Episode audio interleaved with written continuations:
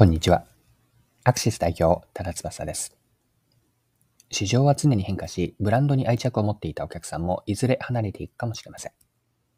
たとえ定番商品やロングセラーであっても何もせずにいると、その魅力や価値も徐々に薄れていってしまうでしょう。今回はサントリーのウーロン茶の事例から、定番商品をどのように見直し、再活性させるのか、その具体的な方法を紐解きます。よかったら最後までぜひお願いします。サントリーのウーロン茶というのは、発売がせんきゅうひゃくはちじゅういちねんでロングセラー飲料なんですね。販売量のピークはにせんねん初頭で、その後はダウントレンドでした。にせんいちねんの出荷量はごせんななひゃくまんケースでしたが、その頃からいろいろなお茶系の飲料が登場したことも要因となり、にせんにじゅういちねんにはにせんまんケースを割り込むほどまでに減少してしまったんです。しかしにせんにじゅうにねんからサントリーはウーロン茶の原点に立ち返って、そもそものところに戻ったと。で、この話は アイティー メディアの記事で詳しく出ていたので、記事から一部抜粋をして読んでいきますね。試行錯誤を通して、このお茶は何をしてくれるのか、何を目的に飲むのかという点がぼやけていたことに気づいたという。サントリーウーロン茶を消費者はどう認識しているのか。サントリーが調査したところ、過去に飲んだことはあるが、最近飲んだのがいつか思い出せないといった回答が多かったという。日常的に選ぶお茶の選択肢から外れていた。一方、ずっとウーロン茶を飲んでいる人にその理由を聞くと、健康を挙げた。そこで健康面に改めてフォーカスすることに。ウーロン茶の成分であるポリフェノールに注目し、調べたところ、お腹の脂肪を減らすと訴求できることが分かった。にせんにじゅうにねんしちがつ、サントリーはサントリーウーロン茶 オーティーピーピー を発売。ウーロン茶じゅうごポリフェノールの働きでお腹の脂肪を減らす機能性表示食品として新たに打ち出した。ちなみに商品の中身は変えていない。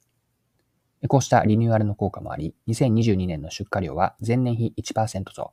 にせんにじゅうさんねんいちがつからじゅうがつの前年同期比 ごパーセント となった。ごパーセント 増となった。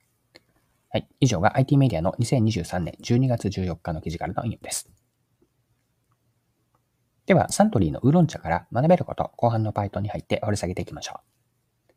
う。サントリーウーロン茶から学べるのは、定番商品への適切なテコ入れをする重要性なんです。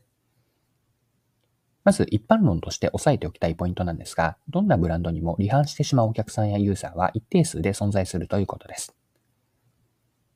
離反と同等以上の新しいお客さんが入ってくる新陳代謝が起こればいいわけなんですが、流入より流出が多くなれば、人気に限りが出ます。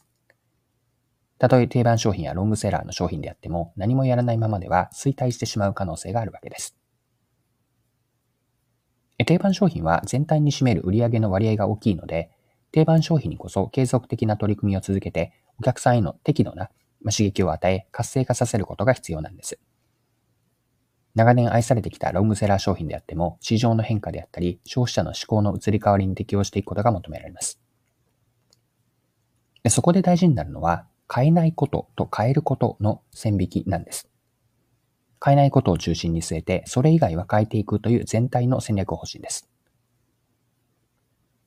で、ここでサントリーのウーロン茶に話をつなげると、ウーロン茶の場合は原点回帰から発売当初からウーロン茶の軸になっていた健康に改めてフォーカスしたんですね。具体的にはウーロン茶のポリフェノールの含有量に注目し、健康意識の高まりに応える形で健康に良いお茶、お腹の脂肪を減らすというこれらのベネフィットの訴求を強化したんです。注目したいのは、これらの期待できる行動のために新たに出したサントリーウーロン茶 オーティーピーピー という新商品は、パッケージであったり、その商品名は新しいものの、中身のお茶というのは従来のウーロン茶と変わっていないということなんですね。コンセプトやパッケージからこれまでは光を当てきれていなかった健康訴求を改めて強調したわけです。